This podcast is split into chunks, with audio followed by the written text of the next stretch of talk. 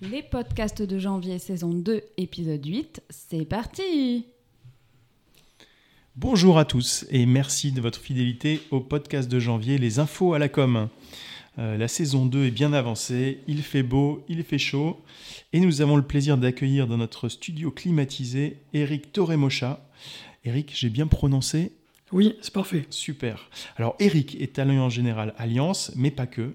Il est aussi membre du bureau et responsable com de MAC3, qui est le regroupement professionnel des agents euh, généraux d'Alliance. Il va nous en dire un peu plus tout à l'heure. Et à côté de ça, Eric est aussi très actif au MHB, puisqu'il s'occupe du fonds de dotation du club. Et là aussi, il a une belle actualité dont il va nous parler tout à l'heure. Bref, beaucoup d'actu. Il vient nous en parler. Alors pour commencer, Eric, pourrais-tu juste te présenter pour nos auditeurs? Alors oui, alors bonjour à tous, merci de, m'accueillir. C'est un plaisir d'être avec vous. Alors je suis agent général à Allianz comme, comme tu l'as dit. J'ai 45 ans, je suis un pur Montpellierin qui s'est un peu expatrié après quelques années euh, parisiennes, un petit séjour au Canada aussi il y a quelques années. Et Aigues-Mortes maintenant. Et oui, et basé au Gros du Roi et à Aigues-Mortes. D'accord. Et donc tu es agent général Alliance à Aigues-Mortes aujourd'hui Oui, c'est ça. Donc je suis, je suis assureur pour, faire plus court. Alors, ça peut paraître euh, surprenant, en tout cas, d'avoir un assureur euh, au podcast à la com. Et pourtant, c'est vrai qu'il y a quand même pas mal d'actualités hein, liées à la communication autour de, l'assurance. C'est un petit peu comme pour les avocats ou d'autres professions réglementées. En général, la com pour les assurances, c'est pas hyper sexy. Mais alors qu'on pourrait penser que ça ne l'est pas du tout, finalement, il y a quand même des moyens de, de contourner tout ça. C'est un petit peu ton cas d'ailleurs. Alors c'est lié aussi euh, à la façon dont je travaille, puisque un agent général, c'est une profession réglementée. Donc je suis indépendant, je représente la marque Allianz, et nous avons un lien juridique euh, comme presque un client et un fournisseur. Euh, sauf que je suis maître de ma com, tout en respectant quand même la charte de la marque. Donc il y, a cette distinction-là. Donc d'un côté, la marque va communiquer donc, pour elle-même, de façon institutionnelle. Donc on a beaucoup de communication, notamment en ce moment euh, sur les JO, sur euh, l'inclusion, sur le handicap. Euh, donc cette partie-là est très forte pour Allianz. Il y a une, vraiment une stratégie de marque qui est, qui est très structurée. Et après, j'ai la communication moi, de, de, mon cabinet où finalement je vais communiquer sur mon équipe, sur mon client, sur mes clients et sur mon territoire également. Donc c'est là où je peux me distinguer. Donc là, tu es libre. Alors, dans un certain carcan, hein, comme tu nous l'as dit, tu euh, respectes quand même la charte graphique euh, d'Alliance, ou pas forcément. en tout cas, certains codes, tu vas pas à l'encontre des campagnes nationales, mais tu es assez libre. Et ça, finalement, c'est plutôt surprenant. Oui, alors après, euh, tout est histoire de dosage, hein, parce que je ne peux pas effectivement faire n'importe quoi. L'idée, c'est de quand même rester fidèle aux, valeurs de la marque, et en tout cas à la ligne éditoriale de la marque. Donc c'est ce que je fais. Euh, donc aujourd'hui, on est, on est plutôt raccord, notamment sur le, côté proximité, puisque notre métier, c'est un métier de terrain, un métier où on est vraiment ancré de façon profonde dans les territoires. Euh, et donc là, oui, je peux me, différencier de façon assez forte. J'ai une appétence pour la communication, euh, puisque aussi ben, une de mes spécialisations que j'avais fait mes études, c'était le marketing. Donc à date, je, trouve que c'est une façon aussi de, de, sortir du lot, de se singulariser. Mmh. tu tapes dans un arbre, tu as 10 assureurs qui tombent, comment tu identifies un parmi les dix? Mhm. Et donc toi, la com, elle te permet clairement de te démarquer parce que je crois que tu fais des actions assez, euh, assez rigolotes. Oui, alors euh, ça s'est fait progressivement. Alors moi j'ai une conviction qui, euh, qui est assez profonde, c'est que le digital, pour un agent général, c'est le prolongement de la vitrine physique, puisqu'on a des points de vente physiques. Donc là, en fait, c'est simplement une continuité. Et euh, ceux qui ne viennent pas, parce qu'il n'y a plus, il y, a, autre chose que des flux physiques aujourd'hui en agence, il faut quand même continuer à leur parler et maintenir un lien. Donc euh, de cette façon-là, euh, il faut arriver à avoir une, une, com un peu percutante. Donc moi, je fais partie de ceux qui parlent beaucoup de mes clients. J'en parle parce que je préfère parler de mes clients que de moi. C'est moins intéressant. Je parle de mon équipe, je parle de, de nos compétences, aussi de notre offre. Euh, je parle aussi des actions qu'on peut mener en local. Et, euh, et, puis en fait, toute cette partie-là fait qu'on sort un petit peu du lot et on, on y met un peu d'humour aussi. On est capable de faire des coms assez décalés. Euh, par rapport à l'actualité. Exactement. Donc une des coms dont, je, t'avais parlé, c'est notamment quand il y a eu l'histoire du char à voile avec le PSG, le fait de faire un visuel sur un char à voile en disant que on peut assurer les chars à voile et euh, en taguant le, PSG par exemple. Est-ce que tu as assuré un char à voile? Non. Alors j'en ai pas assuré, mais ça, a été une com qui a, été, qui a été pas mal relayée parce qu'elle était, euh, elle était décalée en fait, hmm. sans, sans, que ça soit offensant pour qui que ce soit, parce qu'après euh, la limite de l'exercice, c'est resté aussi correct dans le propos. Hmm.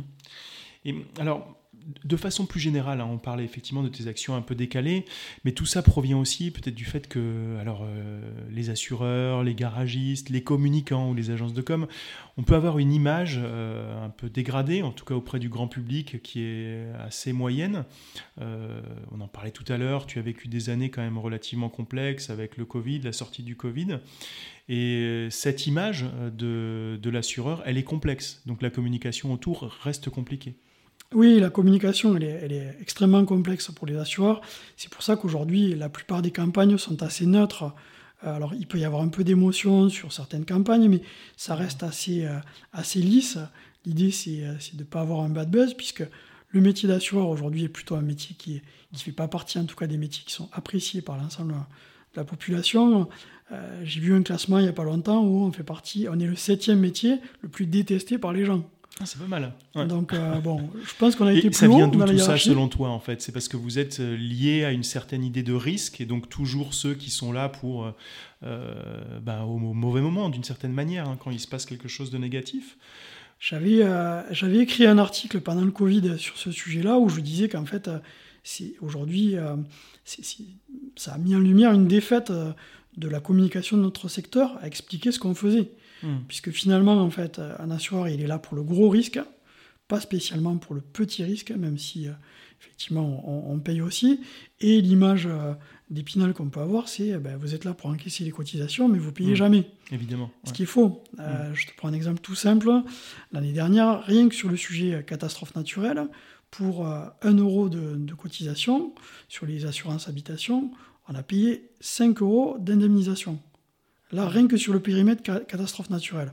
Donc après, quand tu rajoutes euh, le vol, l'incendie, des risques assez classiques, l'ardoise monte euh, assez haut, euh, mais on n'est on pas capable de l'expliquer. On est mmh. presque, presque comme si on se sentait redevable ou coupable par essence, ce qui est assez fou. Hein. Mmh.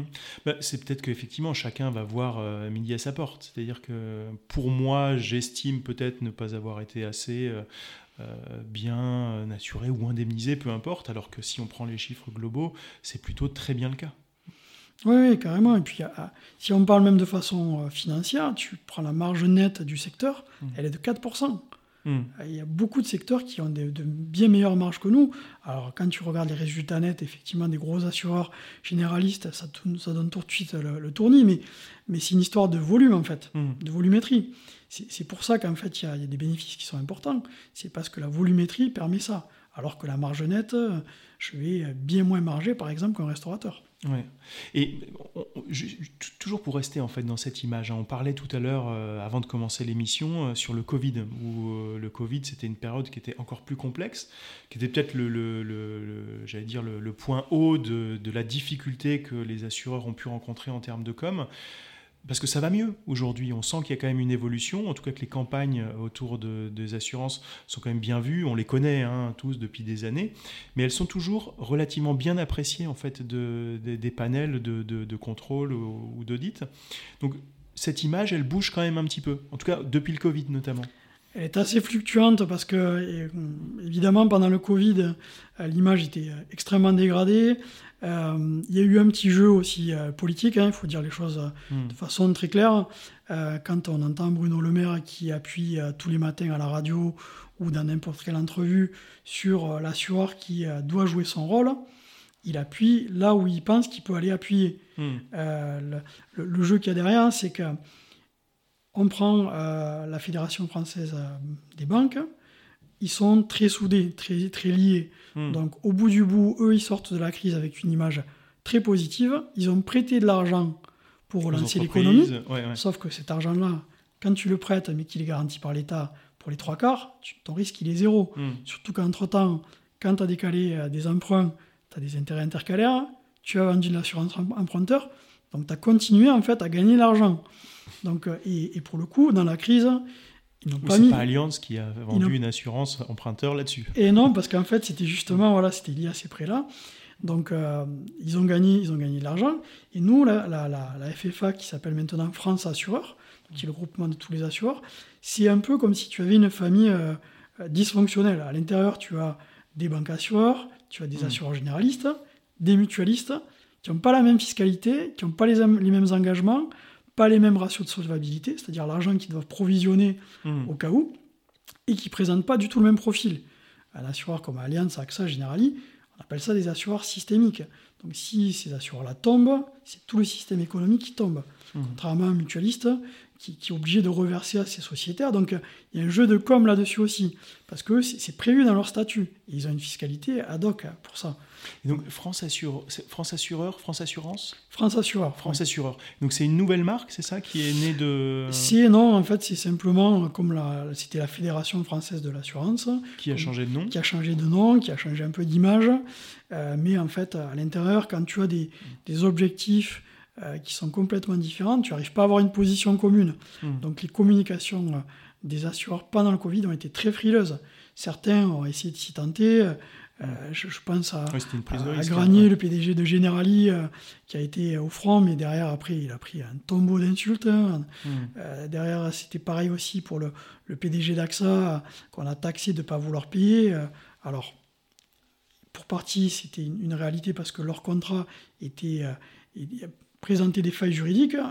je suis le premier à dire, le contrat, il faut l'appliquer. Si hmm. tu dois payer, tu payes.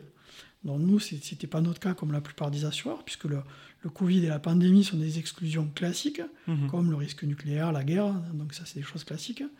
Euh, mais, mais, concrètement, euh, personne n'a été capable de, de vraiment l'expliquer, de le démocratiser. Euh, je connais même des confrères qui, qui, se sont un peu cachés pendant cette période-là, parce qu'ils avaient peur de faire face aux clients. la plupart des, la hein, plupart des restaurateurs étaient très visibles à la télé on parlait que de ça, et pourquoi vous payez pas, et pourquoi vous payez pas, mais il y a un contrat. Hmm. Donc, euh, après, tu, tu, fais, tu, appliques un contrat, c'est un lien juridique, y a pas, on n'invente rien. Sauf que là, il y a eu beaucoup d'émotions dessus, que après, euh, l'État avait aussi besoin euh, d'un sponsor aussi pour pouvoir mettre dans la crise. ce qu'il faut savoir, c'est que globalement, une grosse partie des aides qui ont été versées aux entrepreneurs, c'est de l'argent que les assureurs ont versé, ce qui a été peu connu. Mhm. Euh, il y a un fonds qui a été créé. c'est pas une info que. Il y a un, fonds qui a été créé pour l'hôtellerie, la restauration et le tourisme, où il y a eu un milliard et demi qui ont été injectés. Donc en clair, l'État a dit aux plus gros assureurs généralistes vous mettez dans ce fonds, on l'administre et on communiquera comme on veut dessus. Merci. Donc euh, tu vois, donc le beurre et l'argent du beurre en fait. Donc après, c'est compliqué d'expliquer à tes clients sur le terrain que en fait tu as joué le jeu, que tu as mené des actions alors que euh, à longueur de journée, euh, on est vraiment dans cette posture-là. Je, crois que euh, dans les intermédiaires, je suis peut-être le seul à avoir pris la parole sur le sujet. Donc un, journaliste de Midi Libre de Montpellier avec qui on avait échangé, que je connais, mmh. m'avait donné la parole et j'avais dit les choses simplement. Mais parce que après, moi je ne me suis pas caché. j'ai tout fait pour que mes, mes collaborateurs ne soient pas en danger pendant le Covid, donc on ne se croisait pas au bureau. On avait, euh, on avait des horaires qui étaient euh, fixés pour ne pas se croiser, on nettoyait tout. On a financé des campagnes de masques, on a financé des repas pour les, personnes isolées avec le cabinet. Donc on s'est impliqué aussi, mmh. socialement et sociétalement, euh, parce que j'y crois beaucoup à cette, à cette partie-là. Mais au bout du bout, ce que le grand public a retenu, c'est les assureurs n'ont pas joué le jeu.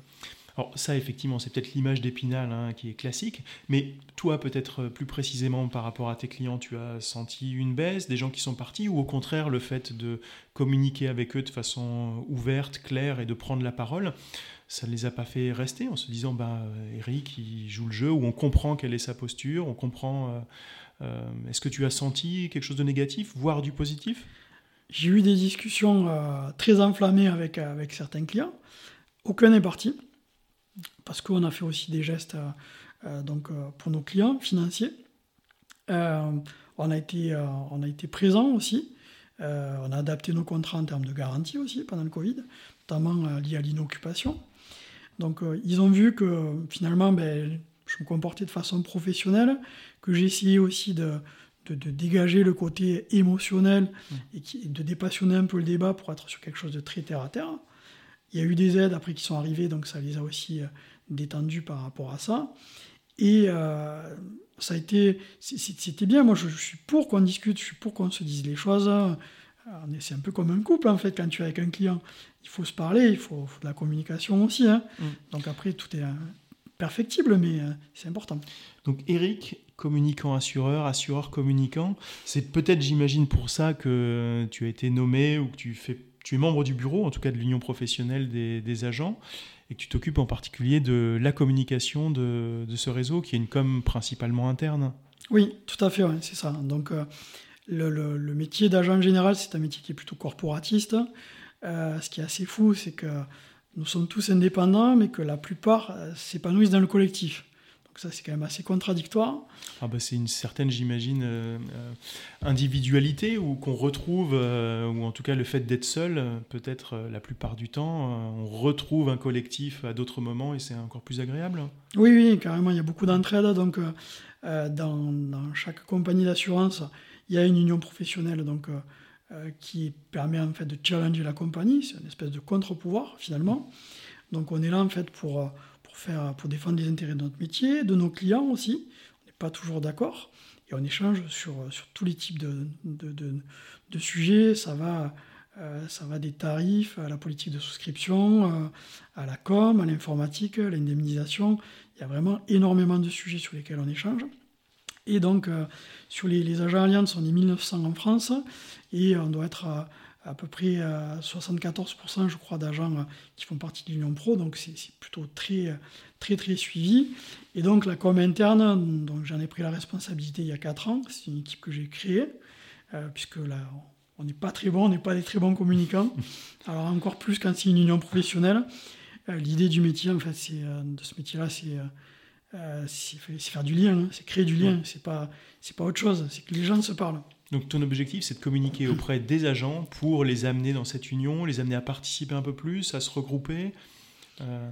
Si, euh, partager de l'expérience, déjà, ça c'est une première chose. Euh, échanger sur des sujets de difficulté. Après, favoriser aussi l'entraide. donc il y a, y, a, beaucoup de liens, notamment quand tu rentres dans le métier, que tu es jeune agent, tu as une période de deux ans qui dit... on dit que c'est une période probatoire, c'est le temps de voir que la compagnie soit mettre en place pour voir si tu, es fait pour ce métier-là. Hmm. Euh, et tu as un parrain ou une marraine, donc euh, qui t'accompagne et qui suit un peu ton évolution. Et tu as toujours après un représentant de, l'union professionnelle qui est là pour solutionner euh, n'importe quel sujet quand, quand, c'est compliqué. Donc ça permet de se sentir moins seul et de pouvoir faire progresser son activité. Ok. Et ça, ça, fonctionne un petit peu comme une franchise ou d'une certaine manière ou c'est Oui, alors si on prend une, image, une image en tout cas proche, ouais. Hmm. ça, ressemble un peu à ça. Alors en sachant qu'en fait, comme c'est une profession réglementée, on signe un mandat avec la compagnie et on achète le droit d'exploiter une clientèle donc hmm. à, la compagnie. Euh, juridiquement, ça se, ça se, rapproche presque d'une concession automobile, on va dire. Ça va, ça va ressembler à ça. On a quand même un engagement qui est très fort, puisqu'on hmm on engage la signature de la marque. Par curiosité, parce que c'est vrai que des, agents, j'en connais quelques-uns ici, il y a euh, une, certaine zone géographique qui est réservée par agent ou comment ça se passe? Est-ce que c'est euh, euh, comment un nouvel agent arrive? Est-ce que c'est en fonction des demandes, en fonction de sa force de persuasion, de, la volonté de la marque de se développer dans, dans un désert d'une certaine manière? Alors ce sont les compagnies effectivement qui décident des implantations et qui vont aller euh, recruter des agents, ce qui est assez fou puisque tu recrutes un indépendant, tu suis un parcours de, recrutement classique, et au bout du bout, euh, tu te dis si tu as envie de travailler ensemble, sauf qu'en fait, tu n'as pas de lien euh, hiérarchique. Hmm. Donc c'est ça qui est assez fou. Donc c'est bien la compagnie qui décide de l'implantation. Donc dans nos mandats, on a une zone qui est déterminée, et puis après, par recommandation, puisque c'est notre métier aussi, ou par prescription, on peut aller travailler partout. Moi, j'ai des clients sur Paris, euh, j'en hmm. ai beaucoup sur Montpellier, j'en ai euh, sur oui, sur Béziers, sur Aix. je bouge aussi. Tous mes clients d'entreprise euh, dimensionnés, voilà, je, sors du Gros du Roi, d'Aigues-Mortes et de Terre de Camargue. Voilà, ok. Bon, voilà, c'était une question aussi importante hein, pour nos clients ou ceux qui souhaiteraient challenger leur, leur assureur actuel toutes tes coordonnées seront en bio du, présent podcast.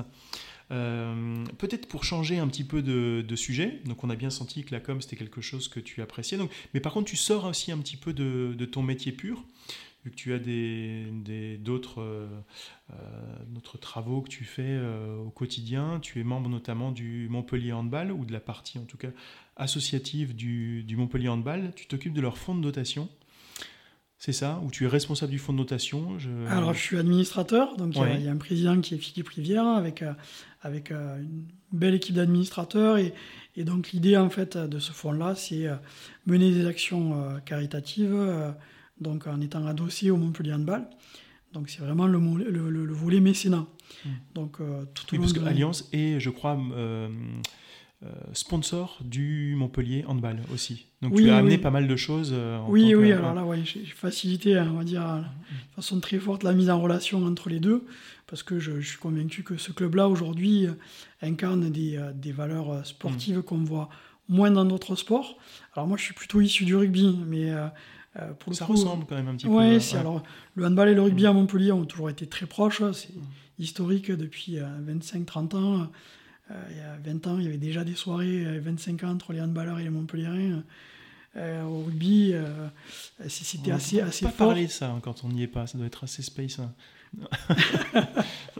et du coup, c'est vrai que c'était c'est des sports qui sont assez proches de, par l'engagement physique, ça c'est une réalité. Et le handball ressemble un peu à ce qu'était le rugby il y a 20 ans, c'est-à-dire mmh. un sport très familial où en fait il y a un peu moins d'argent, il faut se dire les choses aussi. Mmh de façon très claire, les liens sont plus directs.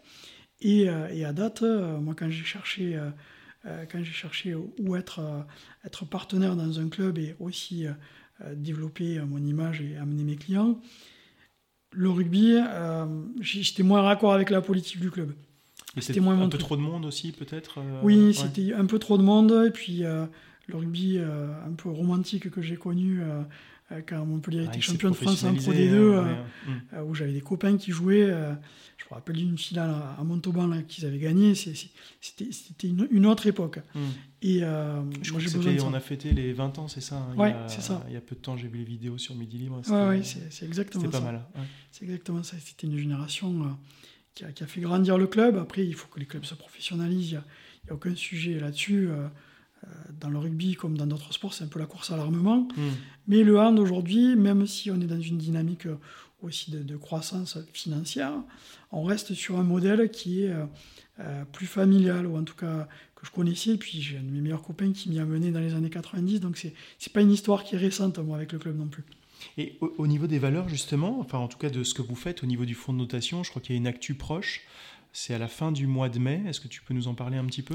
Oui, alors nous organisons euh, un gala le, 31 mai euh, donc au, FDI Stadium, euh, donc où il y aura pas mal de champions qui seront présents, olympiques et paralympiques. donc le, thème de, ce gala c'est l'olympisme, la performance et le handicap. L'idée sous-jacente c'est de dire qu'un sportif de haut niveau qui soit en situation de handicap ou qui soit valide, c'est un sportif de haut niveau. C'est un sportif de haut niveau, il n'y a aucun écart là-dessus. Donc euh, on, fait, euh, on fait une vente aux enchères et un dîner de gala où, euh, en fait on, récolte des fonds pour amener des personnes en situation de handicap à vivre une journée à, Paris 2024 au jeu, pour leur faire partager les jeux. Et en même temps... Si vous avez besoin d'accompagnants, hein, je... je... le note. Je... je te, si te faut un guide, je serai là. Avec plaisir. Euh, et de façon euh, plus sérieuse, là, sur, sur les sportifs qui seront présents, euh, donc les sportifs paralympiques, c'est quand même un milieu où il y a, a peu de financement. Donc l'idée, c'est de récolter aussi des fonds pour les aider dans leur préparation. Parce que ne serait-ce que financer un billet de train, financer un stage avant une compétition, ça, nécessite un budget tout au long de l'année. Donc on, a quelques sportifs là qu'on qu'on va essayer d'accompagner. Imaginons qu'un client, un prospect ou un partenaire ou quelqu'un qui écoute ce podcast se dise ah, ça m'intéresserait beaucoup de, de, prendre une table. Est-ce qu'il y a encore de la place pour le gala ou c'est complètement Sur le gala, on arrive, on arrive déjà à un bout, bout de course. Hein, Tant mieux. Parce qu'il a eu beaucoup de, beaucoup de succès, ça a été assez rapide. Après, euh, tout au long de l'année, on mène quand même pas mal d'actions. Donc l'idée, c'est qu'on est toujours à la recherche de, mécènes et de partenaires. Euh, côté, côté fiscal, il y a toujours une déduction importante quand on fait quand on, on soutient un, fonds de dotation, puisqu'on devient mécène, on n'est pas partenaire, on est mécène. Donc il y a beaucoup de belles occasions, enfin, beaucoup de, belles, de beaux projets à financer. je pense euh, notamment, on a fait le plugging il n'y a pas longtemps, où en fait tu cours et tu ramasses, tu ramasses des déchets en même temps. Euh, on a soutenu aussi, euh, on a financé des centrales électriques pour l'Ukraine aussi, qui ont permis à des hôpitaux de fonctionner en partie. Via le club. Hein. Via le club, alors c'est via le fonds de dotation, mhm. beaucoup. ensuite, tu, as, tu as eu un, projet aussi avec les compagnons de Maguelone où des arbres ont été plantés, donc les joueurs sont impliqués aussi. Il y a l'ICM avec qui on a, travaillé aussi, le côté mmh. cancéro avec Octobre Rose. Donc il y a pas mal d'actions tout au long de l'année sur le handicap, sur l'environnement, sur l'inclusion, sur, sur le sport pour tous aussi, euh, où vraiment on, essaye de jouer notre, notre rôle d'acteur sociétal engagé, mmh. euh, qui colle à l'ADN en tout cas du, du club. Super, mais écoute, l'appel est lancé, hein, si jamais ça intéresse, euh, comme tu disais tout à l'heure, des mécènes ou autres, qui te contactent ou qui contactent le fonds de dotation directement. On avait plein de petites actus euh, à discuter, mais hum, je crois qu'on a fait à peu près le tour en termes de timing. Donc on va peut-être s'arrêter là aujourd'hui, mais quand même une petite question euh, qui n'est pas exactement celle qu'on avait prévue, mais l'intelligence artificielle, je voulais en arriver là aussi. Est-ce qu'il y a quelque chose qui va, enfin, comment l'intelligence artificielle aujourd'hui peut changer aussi ton métier? On parle notamment de, tout ce qui se passe aujourd'hui avec ChatGPT, avec le fait que, je ne sais pas si c'était l'actu du matin, Bard, donc l'intelligence artificielle de Google, euh, a été euh, lancée aujourd'hui dans 180 pays. Alors je ne crois pas la France, parce que j'ai essayé de m'y connecter ce matin et j'avais toujours pas la permission. Mais voilà, est-ce que l'intelligence artificielle, pour toi, va changer quelque chose ou est-ce que tu vois déjà des changements euh, sur les mois écoulés? Oui, oui, alors forcément, dans notre métier, de, façon plus générale, la data est un, sujet ultra important pour les mmh. assureurs. Euh, le côté prédictif aussi. Donc, ça fait très longtemps que euh, on est, les assureurs essaient de prédire ce qui va leur arriver.